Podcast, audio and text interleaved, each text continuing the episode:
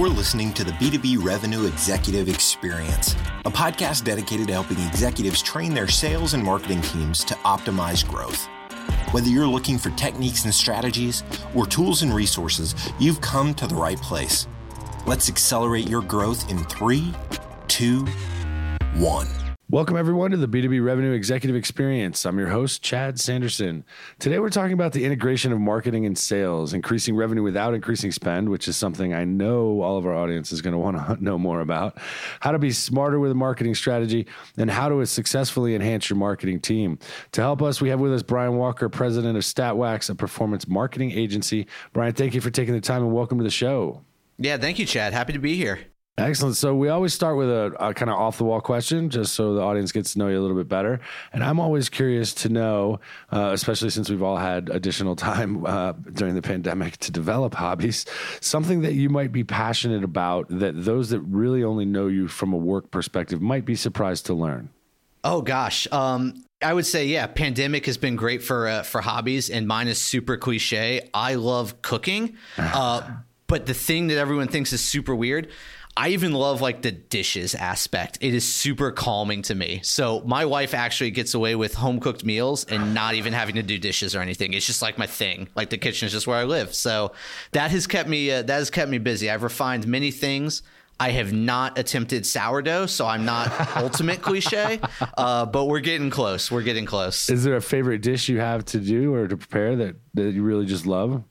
That's the weirdest thing. There's really not. I'm not. Sh- I I'm not sure if I, I repeat a whole lot. I just if I see it online, I'm like that seems good. Let's let's give that one a try. It's just all over the place. So again, I am blessed with a family who is very adventurous uh, when it comes to dinner. If it's being cooked for them, so the, uh, the the world is my oyster, basically. That's awesome. Excellent. Well, thank you very much for for sharing that with us. And so, um, let's kind of jump in today. And I, w- I want to start with, as we were preparing for this. I was going through the materials.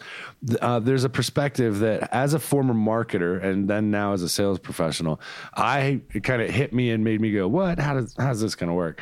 Um, and I think others may have uh, interest in understanding it as well. What is it that we can do to increase? marketing effectiveness without or revenue associated with marketing without increasing spend. I would love mm-hmm. to get your perspective on that because I think that's something that everybody's going to be very interested in hearing. For sure. And and on the surface, I, I guess the answer is probably going to seem a little bit vague, but I know we'll dive into it a little bit more. Uh, the way we've really found to dive in and say, how can I squeeze more out of my dollars or even reduce them while still improving my impact is it lies in the story that a lot of this data that's available can tell us that folks just aren't realizing can be tapped into. And not even just like existing data what what are my past customers doing or what have they done or what are they they reading and looking at from me? But this treasure trove of data and information and targeting opportunities that all of these platforms give us even in this age of of privacy everything and, and no more tracking there's still such a story. If you're capturing the right information you can still engage sales in the right way without asking them to become data scientists because you know your sales reps do, do not want to do that. Exactly. Um, and and all of a sudden it just opens up this visibility this this thing that's been a black box for so many marketers and for so many companies to say oh i truly know which dollars and cents produced for me and i can feel comfortable truly seeing and understanding if i cut this out it's ultimately not going to affect my bottom line. Or if I invest more in this, I'm going to get exponentially more out of it. Whereas right now, a lot are still looking at it as what is what is that last touch point? What is the most impactful final thing? And so they're missing the story of everything that occurred upstream that had an impact. Well, and, you're, and you're, so it sounds like you're talking about attribution, right? Attribution through the entire process from first contact when they first thought about the problems that maybe you could solve or the first time they came across something like that piece of content the attribution to show how it's effectively driving into revenue. And that's where the the data comes in i'm assuming. Exactly. Exactly. It's um it's solving that that question that's been around, you know, in the minds of CMOs for for five decades now. If half my marketing works and half doesn't, who is here to tell me which is which? There are ways now to to take it even less than half and half and say which individual touch point, what piece of content did we write? Did this webinar really ultimately impact things and how much. You know, what was our return for each of these items that we're putting out there into the marketplace. And so let's talk about that tech for a little bit, right? I have a there's a personal uh, something catches in my throat at the mention of the Martech 5000 because there's over oh, nine yes. 9,000 companies. And even in like the five minutes we've been talking, I'm sure a new one's been founded. And so there's this massive technology landscape for companies to have to sort through and choose from and figure out how to access the data and turn it into actionable insight.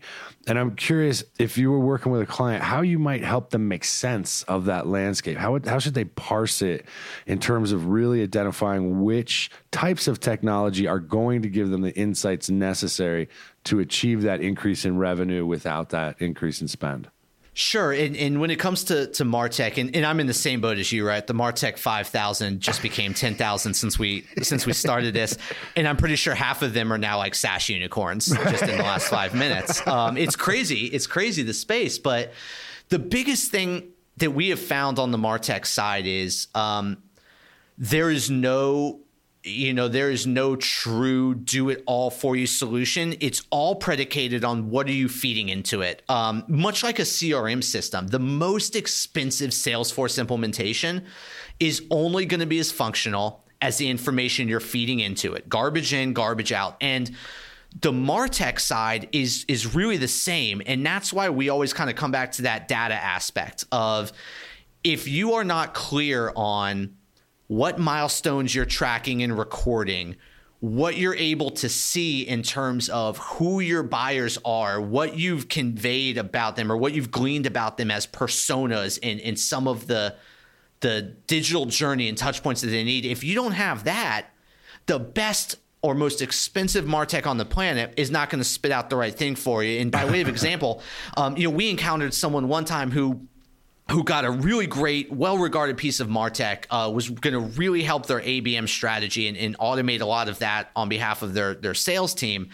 And they set it up with how they had milestones and kind of post lead actions and, and, you know, customers and all tracked, but they weren't doing that well. So they didn't record their milestones accurately. They didn't update them all the time. They didn't have enough of them to, to really gauge is this prospect qualified or not and why and what are they doing. They ultimately went three months with their Martech trying to optimize toward the lowest quality prospects because when they'd be disqualified in their system, they weren't marked as anything different. It, it, it wasn't reading the right information. And so the machines are only going to take as much action as as we give them instruction on. And so if I'm vetting out a Martech or giving advice on that, it's that you know there is a lot of room in a company's marketing stack for those things. But before you start exploring shelling out dollars and implementing them, take a step back and really look internally. Are we using our monitoring of what prospects do after they come in our door properly? Are we recording and having visibility onto the right things to feed to an automation platform so that we know when it takes the keys over we've given it all the context for it to actually go continue finding the right people or not. Well, and it's it's an interesting situation, right? So you've got the marketing teams, and like you said, for five decades, they've been trying to figure out exactly where my money's going, and now we mm-hmm. have all this technology that will give us the insight if implemented properly, and that creates this different struggle for marketers to almost have to be some level of data scientist to understand what data needs to go in where then the new struggle of how do you translate that into something that a CEO or a CFO who doesn't really do that day in day out oh, yeah. is going to understand and that they can that they can be actionable with that also then creates another rift or, or i think contributes to but correct me if i'm wrong this whole concept of integrating marketing and sales. I've been mm-hmm. hearing for 20 plus years ah marketing and sales doesn't get along. Yeah they're in the same family but we can't get them you know marketing doesn't understand what sales does and sales doesn't you know understand how to leverage the marketing stuff.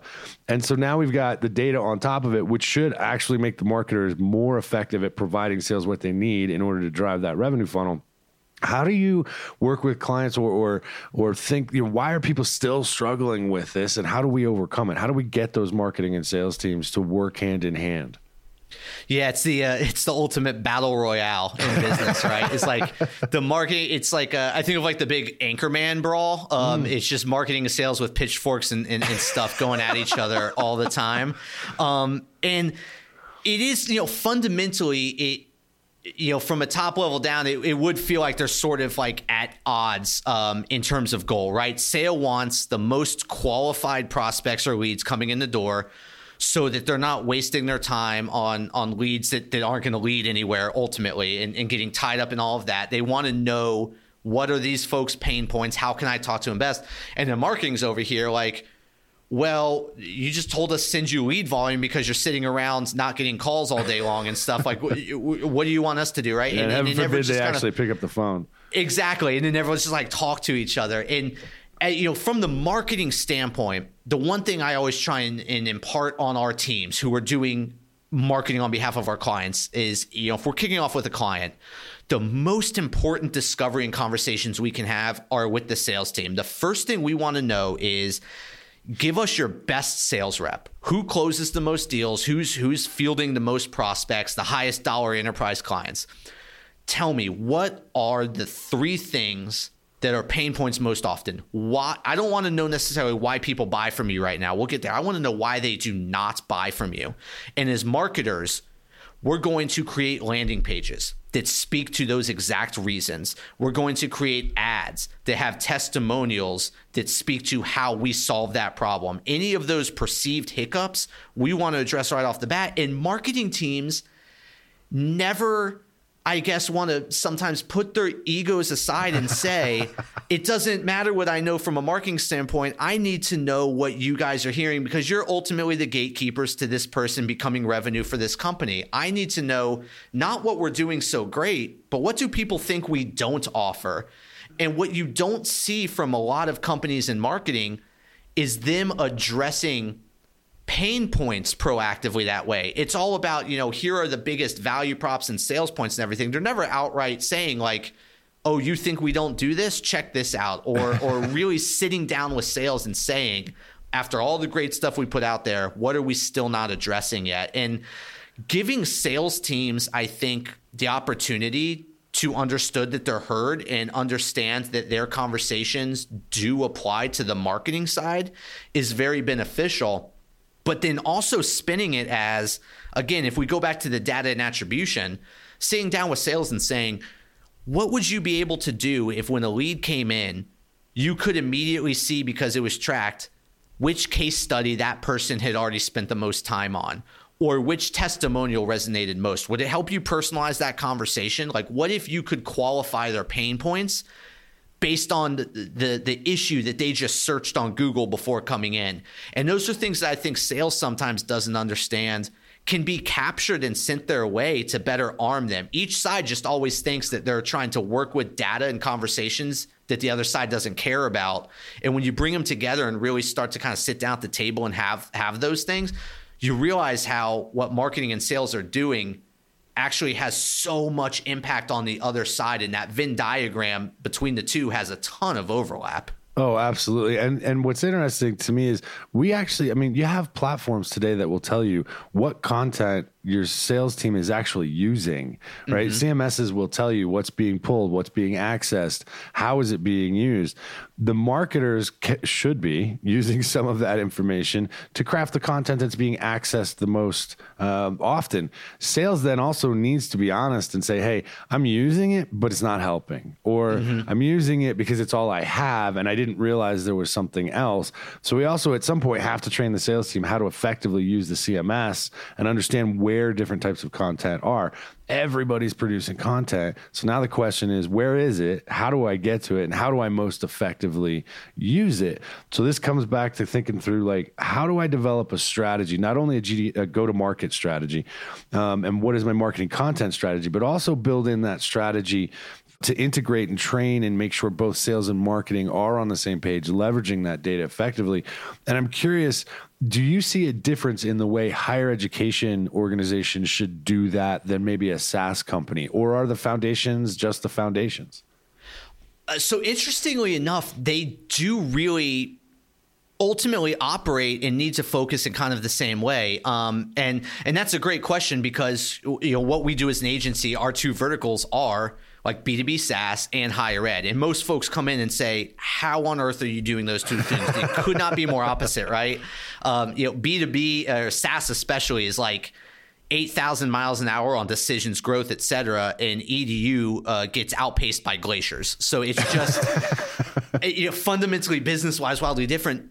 But the story is kind of the same. We're asking some ultimate buyer to make a very big investment, long term decision, whether you call them a customer or a student, an admissions rep or a sales rep or a biz dev you're capturing lead information and there's probably a lot of competitor noise in the marketplace as well. Everyone's looking at multiple schools when they apply, everyone's looking at multiple SaaS products when it's time to sign an enterprise level contract for their company um, that's going to last them a year longer. And so the need to bridge the gap between those teams and build – enough visibility in the data so that no one has to become data scientists, but they can still easily see the narrative and understand how to take action on it is the same.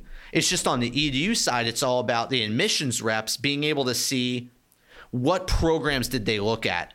Is this particular area of the financial aid page more often visited by folks who eventually become enrollments, i.e., can we glean something about a potential pain point from that content to, to build off of or talk to?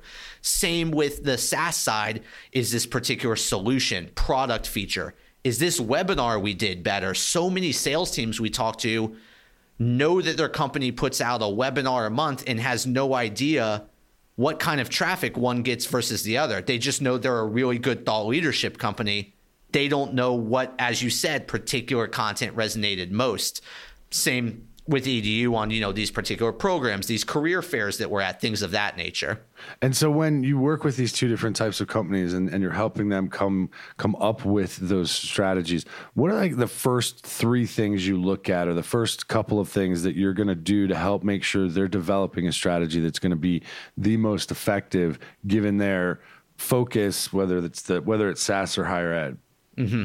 Uh, first and foremost is just really auditing and getting them to a baseline of being able to see how that content is um, ingested, who's looking at what, and as you mentioned, there are tools out there, you know, CMSs that can do a lot of that for you. Um, most folks, you know, would be familiar enough, you know, to say, "Oh, I have Google Analytics on the website," but a lot of times misses the story and and the detail that you can go into there. So if you have analytics on your website and on these blog pages and webinar pages, do you have reports or segments made where you can go in and see which one had the most value in eventually producing this conversion? Do you have it set to track when someone ultimately requests a demo or looks to schedule a sales conversation?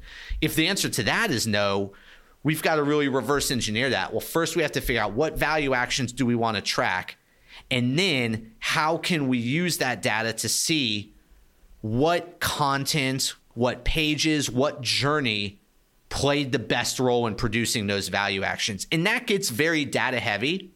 So, part two to that is how do we tell the simpler story to folks? Because as I'm sure you know, we're not going to sit down with the CEO and be like, "Hey, let's look at your Google Analytics report by report." it's like if they if they don't throw us out of the room, they'll at least glaze over immediately. And a lot of the sales team is like that, and we should expect them to be. That's not their world.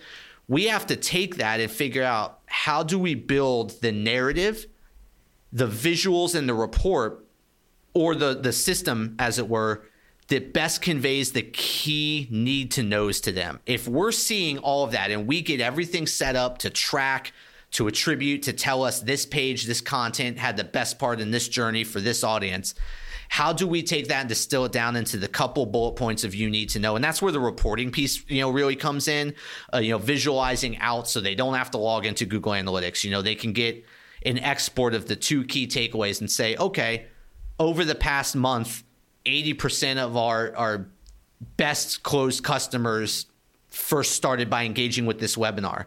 Let's maybe speak to that webinar more or to people who request a demo, send them that webinar afterwards if they haven't seen it yet, knowing it seems to play a good role in in convincing them this product is right for them.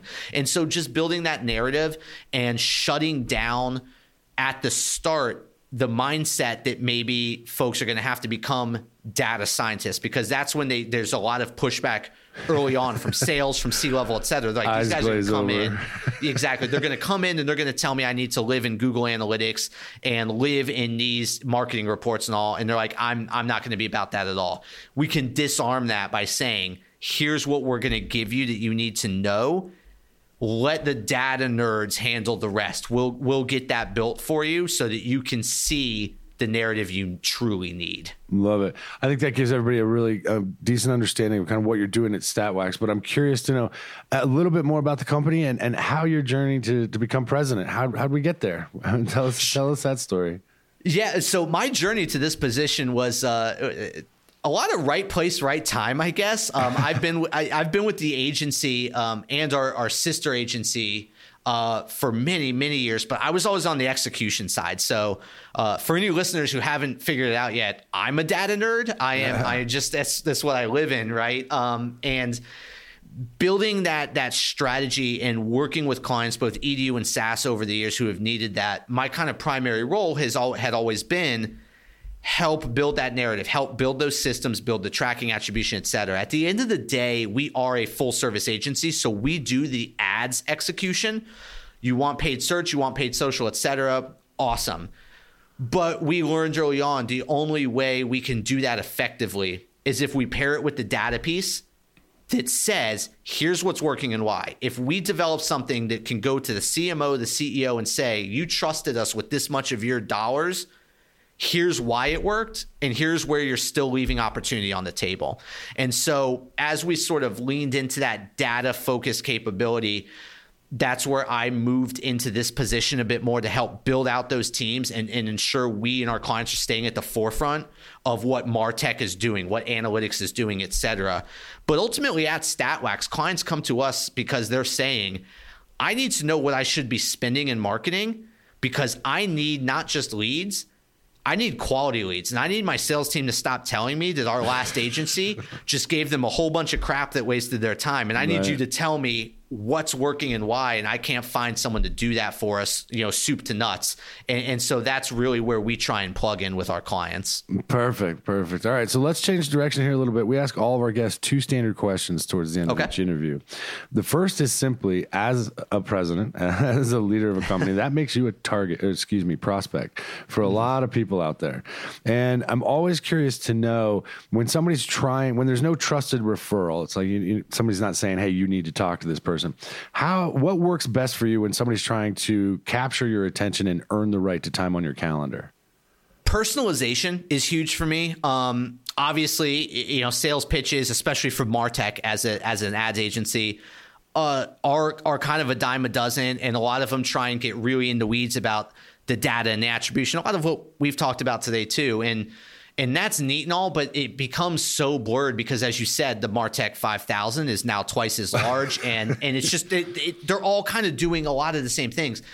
But I've seen some really good stuff from from a personalized standpoint. Ironically, there is Martech that helps you personalize your sales outreach. It's like just this inception going on in the industry, but folks will look and see like what am I interested in? People know like, oh, he went to South Carolina. He's a long-suffering Gamecock sports fan. Like, oh, Statwax is in Indiana. They're they're big on um, Chicago dogs and, and tenderloin sandwiches. Like those little things worked into stuff um, are are awesome and they catch my eye. And when I go to a landing page through an ad or when I go to a website and they're running Martech like Clearbit that pulls my company logo and my website image and Right. throws it on the website. It's like, see yourself here. That's really cool to me. And it's not that difficult to do. It's just a little heavier lifting to really get to know someone in a one to one outreach. But it means a world of difference versus when I go to some SaaS company's website and it's just a never ending scroll page of product demo videos that are like, here's what we do, here's what we do.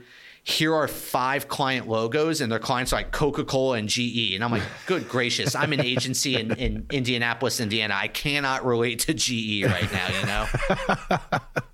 I would like to. One day I would love to say we're the GE of agencies, but we'll have to we'll have to chat in a few years how that's going. Oh, perfect. All right, last question. We call it our acceleration insight. If there is one thing you could tell sales and marketing professionals, one piece of advice you could give them that you believe would help them hit or exceed their targets, what would it be and why?